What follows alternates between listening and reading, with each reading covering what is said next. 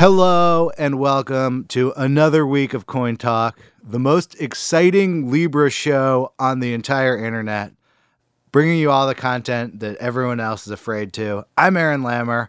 Uh, I will be joined shortly by Jay Kang. We're brought to you in partnership with Medium, who have told me that all of the Libra related content is outperforming anything in the entire Medium system. So uh, we're bringing you the uh, third consecutive week of Libra Mania here. Let's hear that music. This episode of Coin Talk was taped Tuesday, July 2nd at 1 p.m. Eastern Standard Time. The Bitcoin price index was $10,484. Hello, Jay. Wait, are we actually talking about Libra? I've got a few things to say about Libra. All right, all right. Well, you, Wait, is you, that is you that trying to censor me, bro? no? Was that yeah? Was that thing you said true? Does is is Libra content outperforming everything on Medium right now? That is true. I like. I told our friends at Medium, hey, you might really want to push this Libra episode because I think we broke some new ground. We're out in front here, and they're like, oh, we know. We Libra has been like going crazy in the Medium system. It's That's all over the front page. You know, like how uh, Thomas Friedman, the famed columnist for the New York Times, has that thing where he has several columns that start with him talking to a cab driver.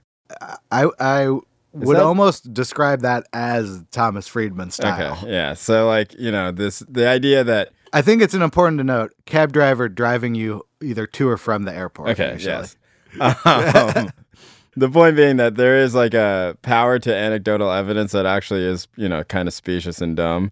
But Sure. I will say anecdotally, the cab drivers from the airport back and forth in my life, who are, you know, just people that I know who talk to me about Bitcoin from time to time, they're pretty excited. Not excited in terms of like they are very excited that Libra exists, but they are very interested in Libra. And they've asked me a lot of questions about it. And so it seems to have penetrated in a way that is beyond just Facebook announcing something that they're doing, because these people would not be necessarily that interested if Facebook, for example, was like, hey, we're going to drop an iOS or something like that. Not an iOS, but like an operating system. They did do that. They made that Facebook phone, which was like their own blend of Android, and it like flopped horribly, and you've never heard of it again. yeah. Uh, I have a anecdotal story about that too. Which Did you buy the Facebook phone, Jay? No, but uh, the guy who now runs Instagram, Adam Mosseri, he and I knew each other back in San Francisco. Like we ran in the same circle of friends, and he's like a. I I like I had no problem with him back then, but I will say that like he did the Facebook phone, and then he was in charge of newsfeed before the election, and now he's head of Instagram, and I bet there are a lot of things that he does very well. But I'm just saying that in terms of like a resume, like it's not really the. It just seems like that at some point, like you're just like, well, look, these two things have been massive disasters, and now you're head of Instagram. I think I'm I'm so used to giving counter takes on the show. I'm just gonna get like a, it's like a knee jerk reaction. I can't not counter take that. If you look at the run, not including Facebook phone, but of newsfeed to Instagram, newsfeed is maybe too much of a success. Yeah, I mean, it like effectively like addicted the world to self-destructive loops. I mean, just in terms of doing your job, depending on what you look at as your job definition, a robot who was supposed to do the job of designing newsfeed would be like Adam Mosseri, genius, very good Look, at his job. yeah, no, no, I don't doubt that. Um, and I, I do think he probably does feel bad for some of the excesses of it. Although, I did see that when um, Chris Hughes, who you know was one of the co-founders of Facebook and uh, very famously had a Facebook phone-like stint as the owner of the New Republic. Uh, you, did you see the op-ed he wrote? He wrote a long op-ed about how Zuckerberg is out of control and they need more regulation Yeah. and uh, maybe antitrust stuff needs to come in and help break them up. Um, I did see that Mosseri like on Twitter like tweeted at Chris Hughes saying like, "Hey, you know, let's talk about this. Like, we all think there needs to be change, but I don't know if your solutions are the right ones." And they're like, "Who does that?" You know, like obviously you did that so people could see it. you clearly can contact Chris Hughes in, other, in other ways. It's a little bit of like Brian Armstrong's open letter to the guy who asked to borrow him money. yeah, exactly. or it's like when I tweet at Elon Musk, you know, and Yeah. I'm like, "Did you invent Bitcoin or whatever?" Like, I'm just doing it so other people can see it. I don't expect Elon Musk to like give me any sort of answer. And anyway, that was the last I heard. Is there a it. sports analogy for what's going on in technology, which is a bunch of people who became millionaires and billionaires already come through the door being like, "Hey, I think we should close this door behind behind us. In fact, I, don't think this is a good idea anymore." Well, a lot of the people who started Facebook have done that, right? So the like Chamath Palihapitiya, right? Like he was one of the people who worked, I think, with Sheryl Sandberg to monetize Facebook and helped a lot with its growth. He also is like an avid poker player. That's the only reason I know about him. But he Again, not surprising. he came These out. are all skills that a robot or a person are approximately equally good at. yeah, exactly. um, he came out and said that Facebook was bad, and you know the guy who designed the iPhone, I guess, uh, not Jony Ive, but somebody else, he came out and said that the iPhone was too addictive, and you know, my sense is that with all these people that after they say that there is like a big fucking band waiting behind them and like a bunch of confetti cannons and then once everyone pays attention to them they just go boom you know and here is my product that will solve the things that you don't like about the last social network and for the most part i've been you know that that is proven out now with chris hughes i don't think that was true because i think chris hughes probably really does believe this and I think uh, like I think a lot of these people really believe it. I just think that people who argue things when they have no personal stakes anymore like are inherently less convincing. It's a good piece of viral content. Yeah. But I don't necessarily think that Facebook is going to get regulated because like a few people Oh, no, New I York Times op-eds. No, uh, I'm like I sort of look at Facebook almost like Bitcoin where I'm like, yes, I personally object to it, but I wouldn't want to bet against it. Uh, I don't think I would take the one year like how long do we think it's going to be till Libra comes out? Well i mean there's an if right Well, I want to talk about that, Yeah. but let's just set the the over under here. uh two years Two years. Okay, let's say in the two year window. So a person who's truly, truly short on Facebook, you could take out two year just short Facebook stock for the next two years. And that could make you a lot of money. I hear a lot of people saying, you know, th- that was a Trumpian statement, but uh, I uh, on crypto Twitter, okay certain pretty respected people who I consider somewhat sober minded um, have said Libra will never come out I've it's all a ploy. Regulators are never going to like let it happen. It's kind of a like way that Facebook allows the government to regulate certain parts of it and stop them from doing something so they can continue their core business. This is Ah. all a feint. This is all um, this is all a stunt basically. And the reason why it seems so ill-advised is that it is ill-advised. It's never going to come out. I do not agree with this take at all. Wait, I think so Libra like seems pretty like- well designed It's like a and false pretty real. flag or something. Yeah, that they basically, uh, like, they're already predicting the government response to it. There will be a negotiation. As a result of those negotiations, Facebook will withdraw Libra or, in some ways, potentially sever itself from Libra. So I can definitely see a future. Whereas regulators call for the breakup of Facebook, they're like, we have divested ourselves from the Libra project. Yeah, I, that, I guess that makes some sense. Like, so basically, they created like a boogeyman, and uh, they're being like, "Hey, U.S. government, you know, all the things that were bad about us, like, you know, this thing is even worse." And then the U.S. government's like, "Cut that out," and they're like, "No," and they're like, "Cut that out." I'm like, "Okay, okay, okay, we're gonna cut this out." But let us slide on all the other stuff. So it's just a negotiating tactic. It's almost like if I was like, Jay, we're going to have to amputate one of your limbs. Yeah. and you were like, I just grew this new limb. It's really maybe the most important one. Yeah. Like it might be even a bigger deal than Instagram. Yeah. I'd sure hate it if you cut off this limb. Yeah. And then, uh, you know, it would be much more damaging. It's a very strange analogy, by the way. We're not afraid to go there on the show. yeah. Third limb amputation. So I don't buy that. And I also don't buy the like, this is such a bad idea. It's not going to come out. It's poorly thought out thing. I don't buy either of those takes. Everything I've seen of Libra seems very real, very well thought out. And as if there's actually going to be a product. The only thing that gives me a little pause is it's sort of weird to like announce it now for 2 years from now release. Like this is Facebook. It's going to take you 2 years to make a crypto. Pe- people do this in a few months with Yeah. a much smaller team. Why cut- is this a 2-year project? They just cut and paste from other things. Uh, well, I imagine that the two year project is mostly going to be lawyers negotiating with the governments on regulation, right? Right. And the, the thing that I've started thinking about it is that it is essentially two separate projects. And it's helpful to think about it as two separate projects.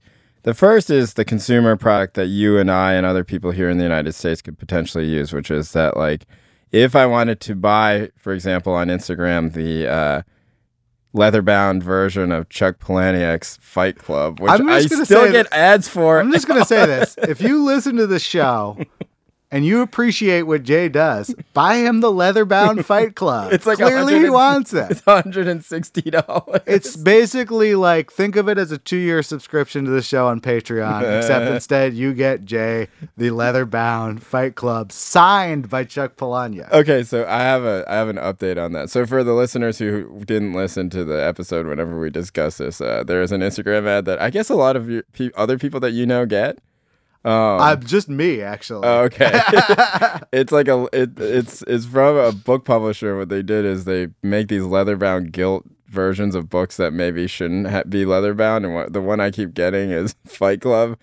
And the funny part about it is that there's a man who takes it down from the shelf, and the man looks like this like miserable fifty year old. yeah, it's kind of like a man. sad, repressed-looking dude. It does seem like someone who Fight Club might like free them. Yeah, like he might join a Fight Club. Yeah. I will say they have replaced all the sad parts of that. Oh, and so maybe they listen to the show. See, I thought what had happened, I thought this through and I was like, why is this video so sad? Like, I was screen grabbing it and trying to capture it for posterity. and I was like, well, they probably like do like a hundred different leather bound volumes. They do. And this ad has to universally apply to all of them. Oh, it so you can't think be Fight Club swap it specific. out. Right? Like, Yeah, yeah, yeah, The yeah. the same ad is like probably playing through like uh Richard Yates Or like Graham, yeah, Graham Greene, the Quiet Americans. I but so, I think yeah. that, I think that is a company that makes sort of newfangled releases. Yeah. So I'm like trying to think like what out like if Fight Club has one, what's like, like, another book that you Lorrie think? Lorrie Moore is like Birds of America or something like that. Yeah, Wild maybe yeah, a signed Eat- leather bound Eat, Pray, Love. Cheryl Oh. Strayed edition. Why did I mention that? Oh, okay. Like if you think about uh, the one layer of Libra, which is like I want to buy that book, Yeah. and I want to use Libra as a payment processor essentially instead of having to enter my credit card information, I'm just going to send them some Libra.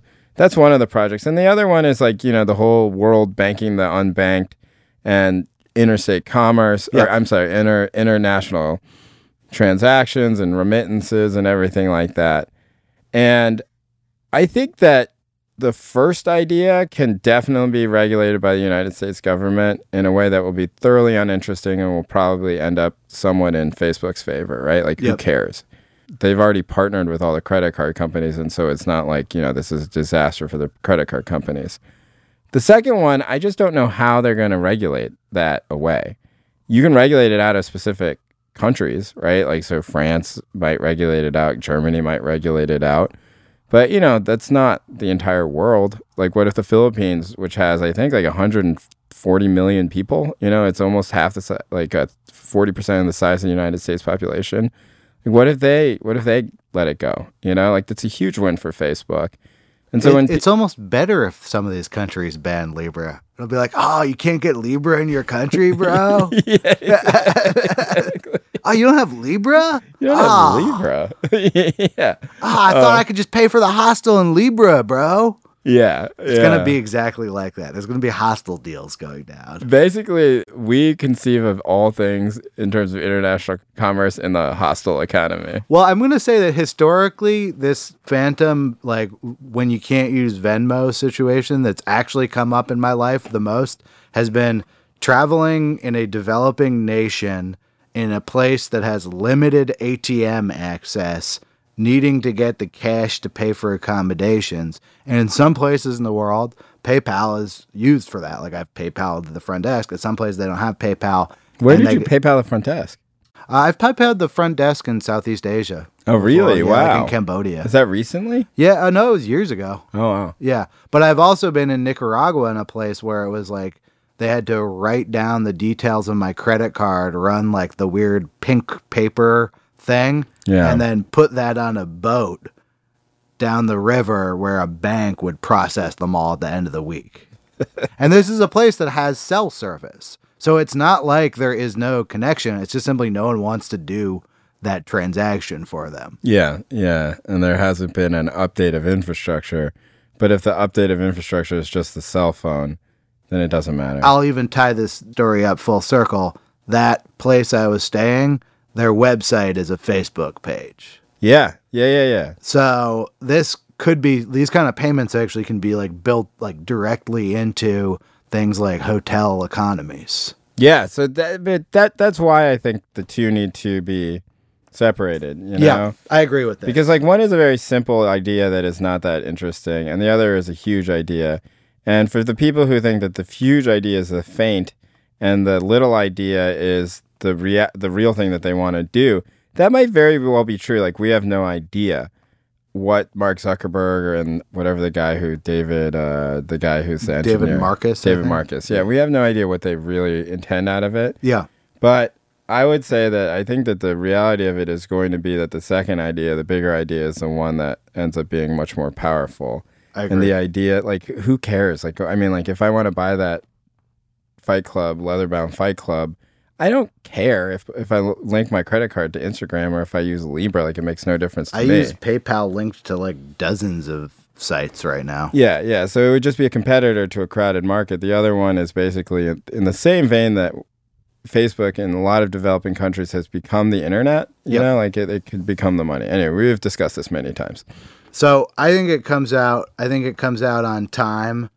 There's a lot of Facebook things that can fail. I could be totally wrong about this. It feels to me like the the success of this one is actually pretty indicative of Facebook's future. Like, did you ever think, for example, that the Facebook phone was going to be a big hit? I, I never did. Remember when they made the ESPN phone? I do not recall that. You don't remember the ESPN phone? Okay, so it was like around the time of sidekicks, you know, so there was no iPhone yet. And it was like a flip phone Yeah. that would uh every time something happened in sports, it would give you like the da-na-na, da-na-na ring, and then like you could open your phone and then it would tell you what the score was. the game was fucking terrible.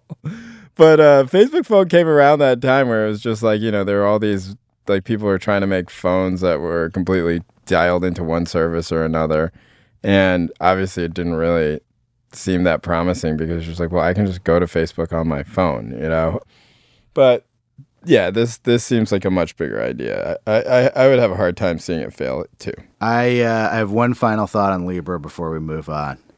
I feel like all of these tether doomsayers out there are refusing to give Libra its due. I keep seeing these people being like, "Ah, you guys, the Bitcoin rally had nothing to do with Libra. It's just because of an infusion of, te- of Tether. The narrative that Tether's behind every Bitcoin movement, there's like literally no piece of news that can sway people from this view. I could be like, wow, Apple's building a Bitcoin wallet into everyone's phone and be like, no, Tether. I didn't see any of that, but oh, yeah. it's been all over the place. Well, and it's I- also been reported. Are you like following a lot of tether doomsayers? Probably, yeah. Probably too many, honestly. And then I do see like like I think uh, Larry Cermak, who works for the block, is one of the people who's kind of like they're people like, there's no evidence for the idea that like Libra pushed the price and all. It's like, yeah, there's no there's no real evidence about this tether stuff. Also, they're all like poorly understood. I agree that all of these things are probably effect like it is possible that there's more than one input Yeah. in the Yeah, market. yeah. And it doesn't necess- it doesn't mean that even if the market's manipulated, there's still things happening in it. Well, shockingly, people in crypto tend to have a hard time figuring out that things aren't mutually exclusive and there isn't just one option. And I that everything isn't a zero sum game. I actually appreciate like I know that the TA guys get a bad name, but I feel like the TA guys are effectively able to just be like market stuff. Yeah. Like Libra, Tether, whatever. Yep, those are all like news items and then there's an overall like market going on and to bring this to our next point, it seems like the markets guys when and and men and women uh, when we hit about thirteen thousand, there was a pretty collective screech. Uh, I think like Mike Novogratz was like, I sold thirteen thousand and something, and I wish I'd sold even more. Yeah, yeah, yeah. I, I read that story. Mike Novogratz a really interesting guy. He's one of the few people who's like just calling all of his trade, like actually calling his trades in real time, Yeah. rather than being like, "Oh, we did two thousand percent over the three quarter." And you know, it's like he could have made that call, and then Bitcoin could have shot up to twenty thousand. He also seems to have like of all the rich guys that I follow, which is not that many, but you know enough. Like uh, the guys who are just billionaires and who did it all because of a hedge fund or whatever. He seems to have figured out how to be a rich guy pretty well. You know, like he like goes to NCAA basketball games. He's super into wrestling because I guess he was a wrestler when he was younger, and so Are we talking about like WWE? No, no, talking no, about like, uh, wrestling, like uh, Greco-Roman wrestling. Yeah, like Olympic wrestling. Oh, okay, you know? okay. And so he. If goes you told me that Novogratz was really into pro, like No, I I, would be like, whoa! so, yeah. I was like, now I really like him. yeah. And then he has a, you know, he seems he seems pretty liberal in terms of his politics and gives money and he seems really into Alexandra Ocasio Cortez. like he has all these weird he has all these political ideas that seem like totally all over the place. And I feel like that's like how you should be a rich guy, you know? Like you should just be like, well, I don't care. It's just whatever comes to my mind that I support, I'm just going to support. I, I found myself liking him much more and more. I mean, not that I ever disliked him, but I did like that move where he was just like, Bitcoin 13,000, man, that is the top. and I sold. I sold most of my bags, and honestly, like I'm stuck bag holding the rest of these, and I'm pissed off about it. We called that. He also called that he was rebuying at ten thousand, which we hit today.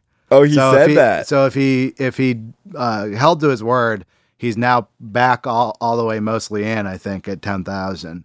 I think he's fascinating. We've made fun of him on the show before. well, I mean, because I met him, yeah. yeah, well, you So, met him, and you know, like anyone who's out making like big price pronouncements in public is just like inviting abuse upon their good name. Yeah. But he feels like of all of the whale, like the big traders out there, he feels like he approaches Bitcoin the most similarly to how you and I do, which is sitting there doing runs and crashes, like with our finger over the mouse, like, should I sell? Ah, ah, ah, I'm doing it, I'm doing it. Yeah, yeah. you could kind of see him basically thinking it through and being like, 13,000, too rich for my blood. I'm out, guys. yeah, exactly. And then it falls back to 10,000 and he's like, "Oh my god, if I don't get back in now, I'm never going to see 10,000 again." And he's clearly trading Bitcoin because he's interested in Bitcoin and because it's fun for him. It's almost like he needs to trade so many hundred million dollars to make the whole thing real and fun for him in the way same way that we felt like we needed to have real money in the game, not very much money, but probably too much money for ourselves in order to feel like we were really in Bitcoin. I'm curious about those guys though, like the super rich guys who are into Bitcoin bef- uh, not the guys who got rich off Bitcoin, but the rich guys who got into Bitcoin. Yeah. And then got totally two totally different social classes. Yeah, really- Those- really is. Not the same parties. So the rich guys who got into Bitcoin and then got even richer. Yeah. I wonder how much money they lost uh, in investing in blockchain technology companies because that that meme, as we say, is like pretty much run its course. I know that there was news out that came from a cryptic tweet, but that everybody understood that IBM quietly. Remember, uh, I, we did like four shows on the IBM You're saying these guys commercials. were ball deep in IBM blockchain. but like, what does that mean? They were trading IBM? Like, no, no, no, no, no, no. I mean, IBM blockchain laid off pretty much its entire staff. Oh, okay. okay. So it doesn't really exist, which is interesting because about a year and a half ago or two a year ago, the only messaging out of IBM was, hey, we're doing blockchain now. Blockchain is the future. Our thought was always that if you went to IBM and you went into their blockchain division, there'd be three. P- it, it, it would be similar to my. And maybe I shouldn't say this because, uh, but you know, the place that I used to work where they would have like everyone who works on the actual thing in the basement, and then they have like four really attractive people in the lobby, and then you just you would see all these like marketing people come in. You're talking about the New York Times. yeah, I'm talking about the New York Times. they would they, would bring like the head of you know like uh, Procter and Gamble's marketing division, and they'd be like, "This is Vice." You know, look at all these young, beautiful people, and meanwhile, there's all these nerds like in the basement slaving away trying to make these TV shows. Like we always thought that the IBM blockchain would be like that. You walk in and there these four dudes like at computers and like you know they're plugged in making the blockchain, and in the bottom there's like 30 marketing people trying to make ads for the IBM blockchain. Apparently now all those people are gone. Um, so my what So you think Novogratz invested, make, build a stock portfolio? I don't know if he like did. I just know that a lot of these people were investing in blockchain companies uh, at the t- you know about like two years ago, and I don't know what has happened to all those blockchain companies. I think if you bought into like Long Island Iced Tea Company, which became a blockchain company using its ticker symbol, you got pretty wrecked. I think if you bought into big block, like this is why blockchain was a good idea.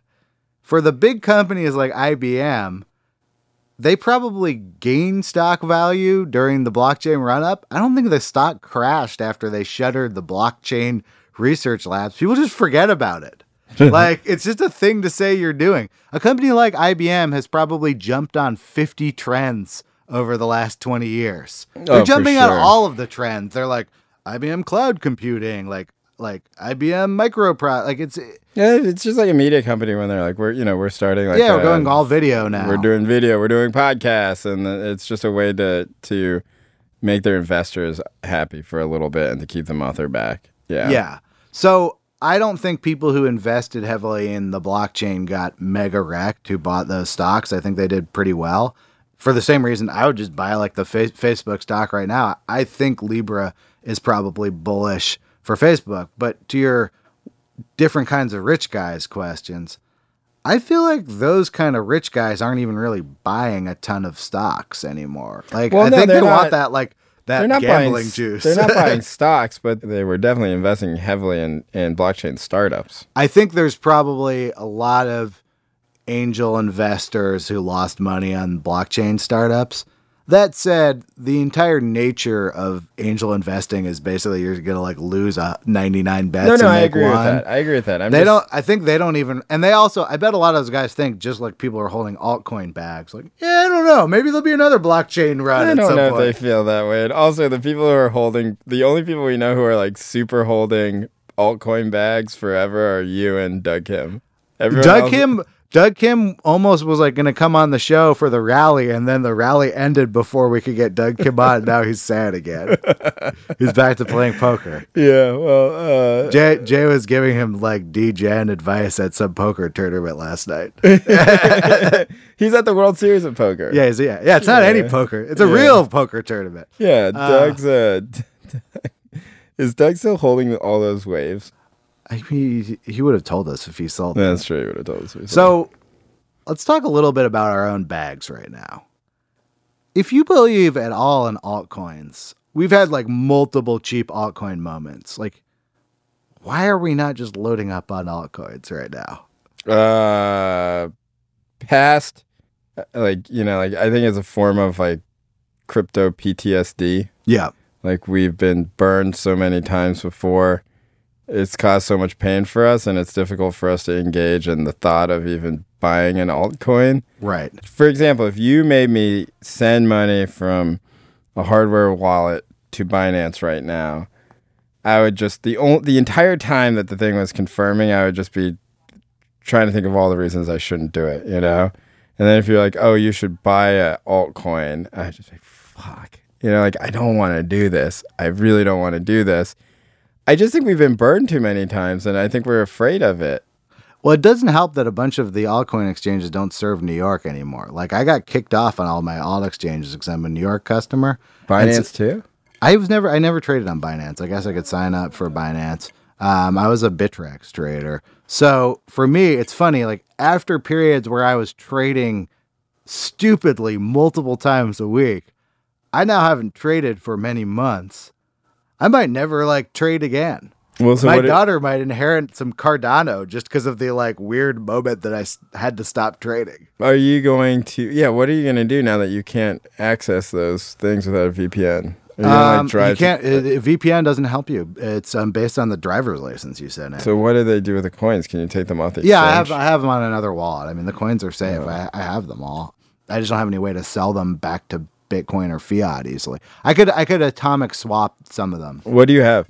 Uh, so I think it's funny. It's it's literally a snapshot of the last day I could trade altcoins. I'm about um, sixty percent Bitcoin, twenty percent Ethereum, and that's all easy to trade in and out of. Yeah, yeah, Yes, I was tempted to tra- to dump everything af- after thirteen thousand.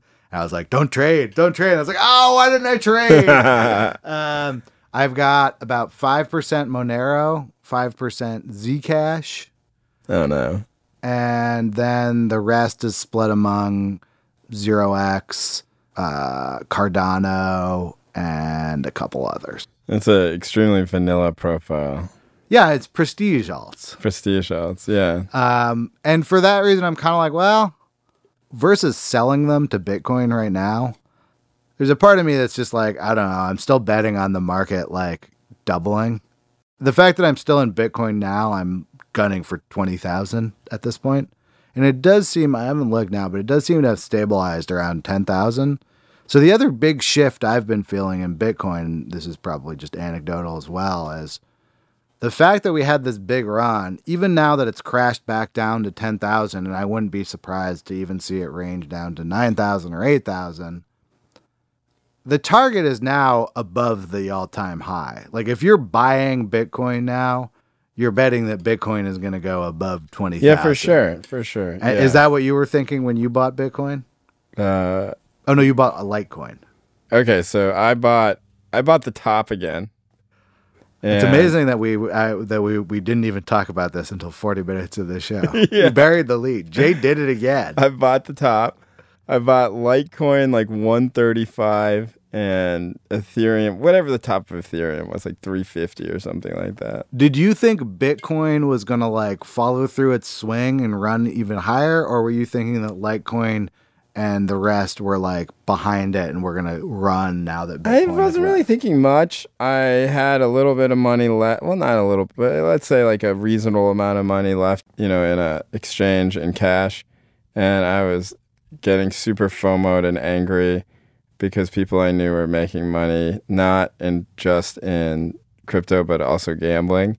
And so because I, this, I'll just say it was Coinbase. You can only buy Litecoin and Ethereum and some other stuff. Oh, I see. You were just Yeah. like give me all that shit. Yeah, it's like I'm not gonna send Bitcoin to Binance and buy a bunch of like garbage alts. Just give me give me a little bit of everything Yeah. in the hopes that something would follow through if there was a huge bull run. And you know, the only logic I had, which was was that yes, Bitcoin had just gone on a big run, and these Ethereum and Litecoin were far behind it. I was like, well, maybe like if Litecoin is at 135, maybe it'll go back up to like 180 or something, and I'll sell it. Or like maybe Ethereum will make it all the way back to 500. There was no real thinking behind any of it, and now everything is wrecked. And uh, I think if you just hold, you're fine. I mean, this is always the thing with Bitcoin, especially if you're buying within. Like the main thing that I learned from Ledger Status on the show is unless you really know what you're doing, you probably should not buy Bitcoin during crashes or spikes. yeah, But if you're buying into a spike, you basically are like buying a contract to say, I'll hold on to this if it crashes right now and assume it's going to get back here. Cause it almost like, it almost feels like 50 50 once you're buying it, the like during one of these volatility moments. Yeah.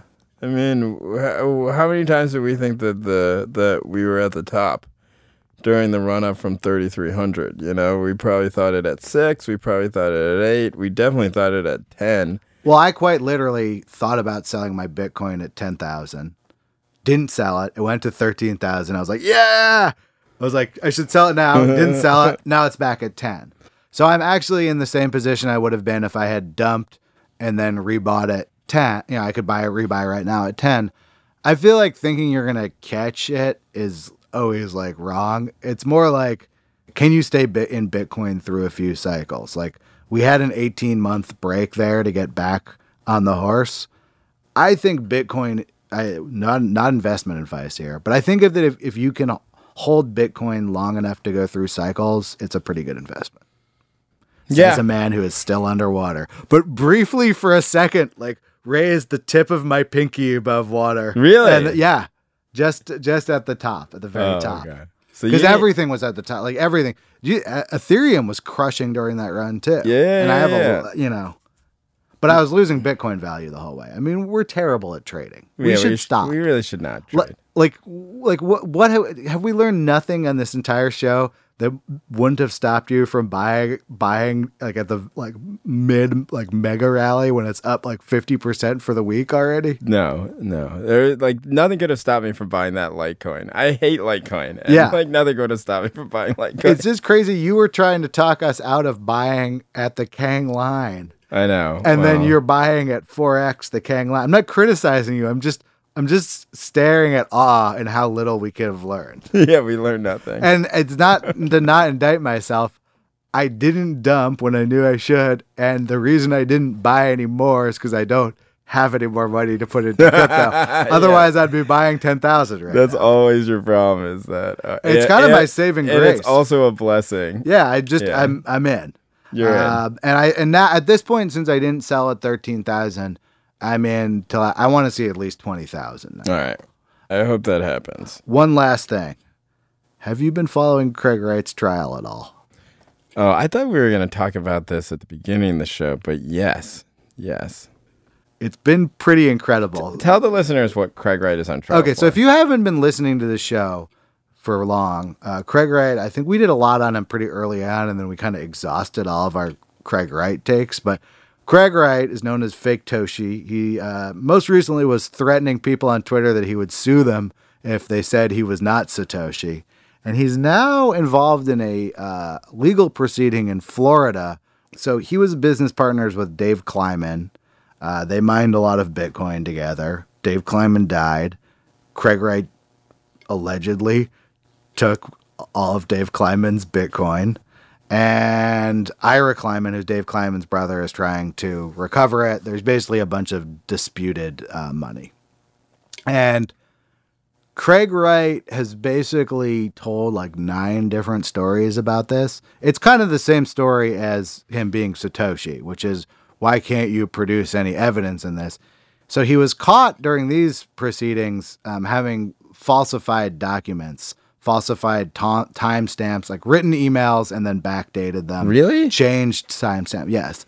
And so his explanation is that at the time, I think the period in question is maybe 2014, that people at his company were secretly trying to get rid of him and were going in at night on the computers and changing information maliciously to ruin his reputation. Oh it's God. that hot, hot con man talk. Yeah, yeah. I mean, the thing that I found interesting was that for whatever reason during this trial, he was asked if he could produce the evidence that he is actually Satoshi, which everybody knows is the keys to the original Bitcoin wallet that has a million Bitcoin on it. And whoever has that key and says they're Satoshi is Satoshi. It's like the sword and the stone, right? Like Yes. there's only one person that can pull it out and you don't have to worry about verifying whether or not that person is actually Satoshi or not.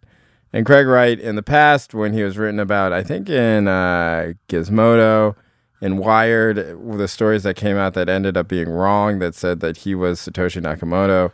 Wired did back off that story in like 48 hours. They're like, we think we may have been the victims of a conspiracy. No, it's true, but they both got it wrong initially. Yeah, yeah. There's also a giant London Review of Books story about this. Oh yeah, yeah, yeah, yeah, yeah. Very erudite, Aaron. A good LRB plug on the show.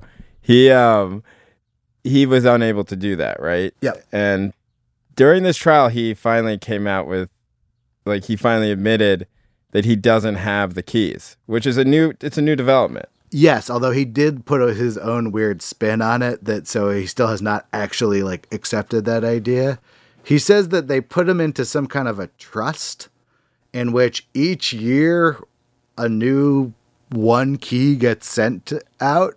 Is it's like some kind of ticking like time bomb so that like no one can take the money up until a certain date. It makes absolutely no sense. It's basically like I can't prove I'm Satoshi now, but obviously I'll be able to in 2025. My favorite quote about from this trial was that he, when asked you know, like, well, why would you be so cavalier with this amount of money? You know, he said, well, it's too much money, you know, and it would change me and my wife's life too much. And my wife and I talked about it, and we don't want our children to have access to that amount of money because we think it'll change their lives. And so he basically is saying, like, I think you he know, probably like, I- plagiarized that statement from Bill Gates. yeah, exactly. He's like, listen, I'm just doing this for my kids. You know, that's why I like locked away the million Bitcoin for my kids.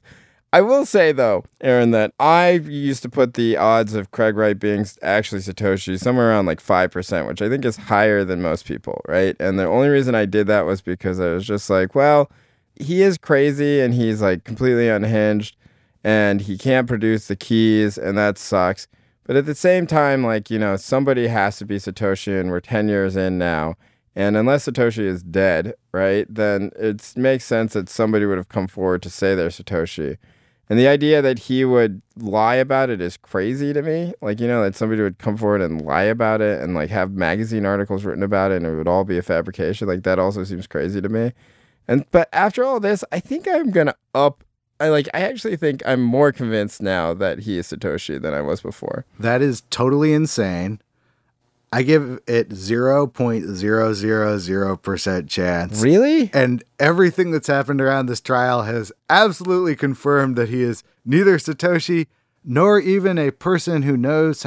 Like, he has revealed a lifelong pattern of the most base level frauds, submitting documents to a court in which he changes the a date but fails to change what day of the week it is. That's how he got caught. This is not a genius.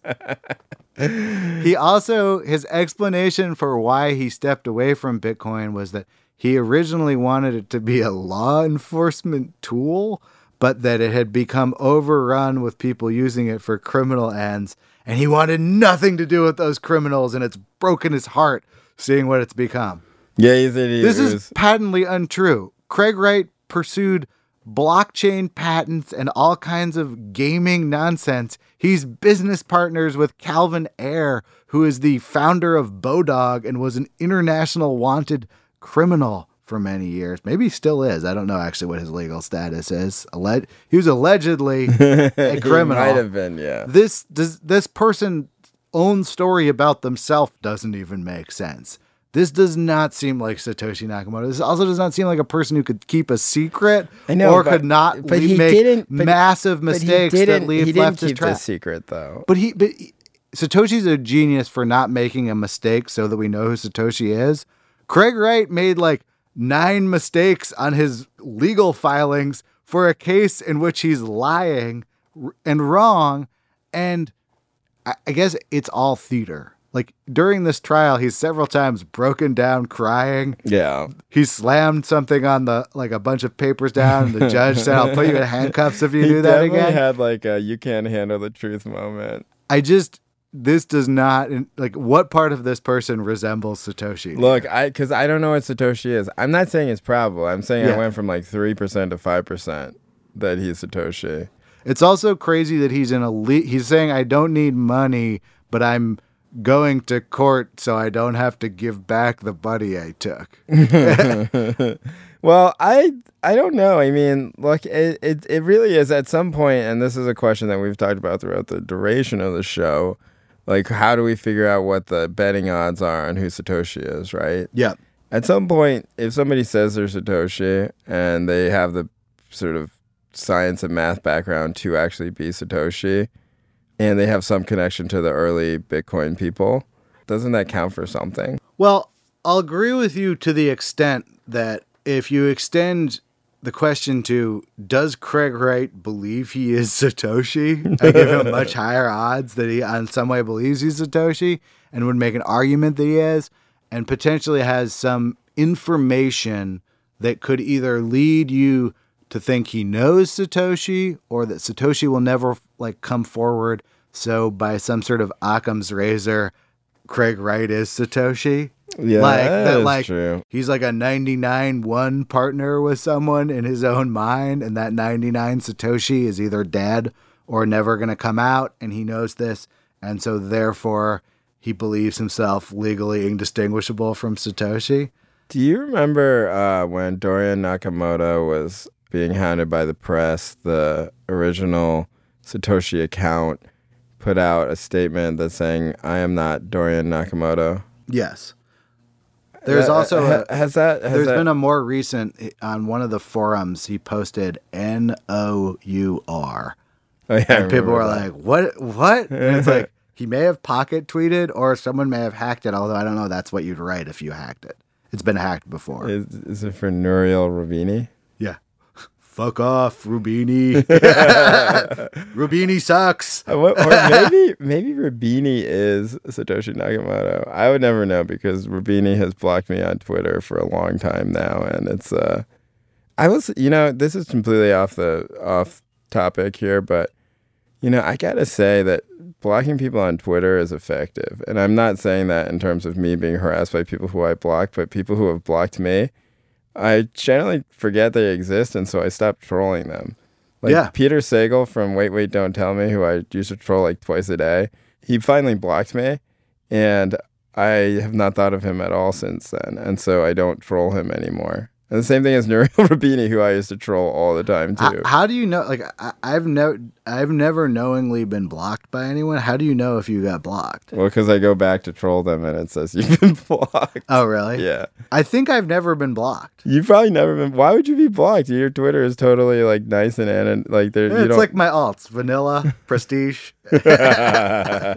yeah, it's all it's all zero. self-congratulatory, pumping its own bags. it's all zero x and uh yeah there's no there's no like weird hot coin or something like that in there the closest I've come to getting blocked with someone was when I accidentally got into a fight with Jared Leto during an AMA, and a bunch of Jared Leto fans got mad at me. wait what did you say to jared leto I don't know. He had some quote about creativity. I was like, "That's the dumbest thing I've ever heard." He's like, "That really hurts me, man." I was like, "Oh, I'm sorry, Jared Leto." but it ended well. We ended on good terms. oh man yeah One other figure that uh, this just brings to mind, since I think we need, we're probably overdue for our Satoshi Power rankings. The memoir Toshi should have dropped the memoir by now. is that hard i thought i thought we called them excerpt, excerpt Sorry, sorry, sorry. Excerpt Toshi. excerpt Toshi. Excerpt Toshi should have dropped the memoir. yeah and the excerpt was from the excerpt of the memoir that he was gonna write Yeah. um yeah, that makes me sad. I will say that the most fun I think we've had during this show, or at least I've had during this show, was during the excerpt Toshi period, where and l- for, for the listeners, it was a uh, this this website appeared called the Nakamoto Family Foundation, and there was an excerpt from a book from and they, the the author said he was Satoshi, and that Satoshi was drinking pina coladas and like watching the world burn, and you know he he seemed like a very sensitive soul. And then there was more. There are all these cryptograms within the excerpt, like being like, if you can solve this, then you can find. It was like that movie. What are those Nicolas Cage movies? The National, Uh, National Treasure. Treasure. Yeah, it was kind of like that. And then the Uh, book was supposed to come out in January, and now it's July. It's not out. I love the details about his character where he was like, My mother was in publishing. Oh yeah, yeah. and he was yeah, like. You probably don't remember me when you saw me at this convention in the Puerto Caribbean. Rico. Yeah, Like, he implied that he was Caribbean. He's right? from the Caribbean. Yeah. Uh, I have some bad news, though. what? So I did a little little research before the show. Not only did the uh, memoir not come out, the Nakamoto Family Foundation, on which his excerpt was published, is no longer online. Oh no. in 20 years, the only record of excerpt Toshi is going to be our shows. People are going to be writing like the definitive 90 volume history of Bitcoin. People are like, who was this excerpt Toshi figure? He's only mentioned in Coin Talk 27. Bloomberg wrote about it, which I remember made people angry because they're like, "Why are you giving this any credence? You know, like why why would you even give this attention?" And I'm like, "Well, because it's fucking hilarious." There's been one new uh, entrant into the Satoshi sweepstakes, who is Paul Le Roux, who our friend Evan Ratliff wrote a book about. Not about him being Satoshi, being a international supervillain who was involved in drug dealing and the oil trade and all kinds of online pharmaceutical sales. I'm going to try to get Evan to come on the show and talk about it. I don't know if he will. He seems a little skittish about exposing himself to the Bitcoiners out there. But uh, I think that one's As long as interesting he one. doesn't say "fuck XRP," he should be fine. Well, the interesting thing about Le Roux, whether it is actually Le Roux or not, Le Roux is a criminal. And some of the early Satoshi stuff, like I didn't know some of this stuff, like that there was a poker client built into the very first build of Bitcoin. Really? And he is actually in the forums talking about Liberty Reserve early on, which was like a pre Bitcoin digital currency that was used for a lot of legal stuff. Yeah, So- mostly money laundering. And Calvin Ayre is another figure from that world who seems to have ties to early Bitcoin. I don't necessarily know, I don't know enough about whether it could be Le Roux or not, but I think imagining Satoshi as a criminal gambler instead of like an MIT academic might open up some lines of inquiry. I do wonder if one of the reasons we haven't found Satoshi is that we demand that he like have this math and science background or that he be a he or whatever and people aren't totally open to like where open source software development actually happens which is in a lot of weird encryption communities that Yeah, are but does he mixed between the, does he have the coding background to? have been- well, he invented E4M, which is the encryption mesh method. Like, he's a like famous a famous form of encryption that Bitcoin builds upon Uh-huh. is by him. So, does he have the exact? You know, Well, no, pick but- holes in different parts of his background. but it's not like me or you trying to code. No, no, he was he was a programmer. He uh, got his start doing these online pharmacies. You know, running it as basically like a scammy online business. So, could that kind of a person have invented Bitcoin? Sure, why not? I mean, I, I think you The know. libertarian politics are actually kind of in keeping between those two things. Well, that one is a constant. Yeah. The one thing I would say is that, like, uh, I think the reason why people look towards an academic is Yep. because of the white paper, because he actually wrote a white paper. I agree. But the white paper is not really a traditional white paper. It really does sound like it's somebody who is trying to imitate a white paper. Well, I'm thinking about not Le Roux specifically, but the idea that he's like a criminal. I think it's easy to forget that all this cypherpunk shit was on the very edge of the law. Yeah. You know? Yeah. Uh, if you were a hacker in 2000, which I think most of these cypherpunks who later became famous were, you were probably breaking the law a lot. Yeah. Whether you whether you had any chance of getting caught or not, you were going places where it was illegal to go. So that kind of a background for someone who creates this permissionless system that like is outside of the reach of government, eh, kind of, uh, kind of makes sense. Yeah. Yeah. All right, well, we'll see if we can get Evan on the show. Yeah. Yeah, I, I just I didn't know that. I, first of all, it'd be great to have Evan on regardless, but I I didn't know that uh, Le Roux had that much coding background. Yeah, I mean it's all it's I'm taking this all from Evan's book, but um that was one of the reasons people the the reason that this came up was because Craig Wright put a footnote into his filing for this trial in which he said my help like I helped catch this international like criminal using my expertise in the blockchain. People are like, "What? What are you talking about?" It's like it's obviously another like Craig Wright scam statement, but it brought it, he's talking about Le Roux Yeah. and it brought up Le Roux, and then Le Roux has all these weird connections, some of which I think you would think are very dubious. Like he has a Congolese passport that's made out to Paul Solotshi, which sounds kind of like Satoshi. Yeah, that's. I'm But- sorry. yeah, The encryption stuff is kind of interesting. yeah, it is interesting. All right, see you next week. Yep. This episode of Coin Talk was taped Tuesday, July 2nd at 1 p.m. Eastern Standard Time. The Bitcoin price index was $10,484. And that was Coin Talk. We're edited by James Nicholson. Thanks to him. Thanks to my co host Jay. Thanks to all of our friends over at Medium. You can find all of our episodes at medium.com slash cointalk. Perhaps you'll want to become a member. It's five bucks a month. It unlocks everything, the whole archives of Coin Talk, tons of other great writing. You can always get in touch with us. Hi at cointalk.show. show.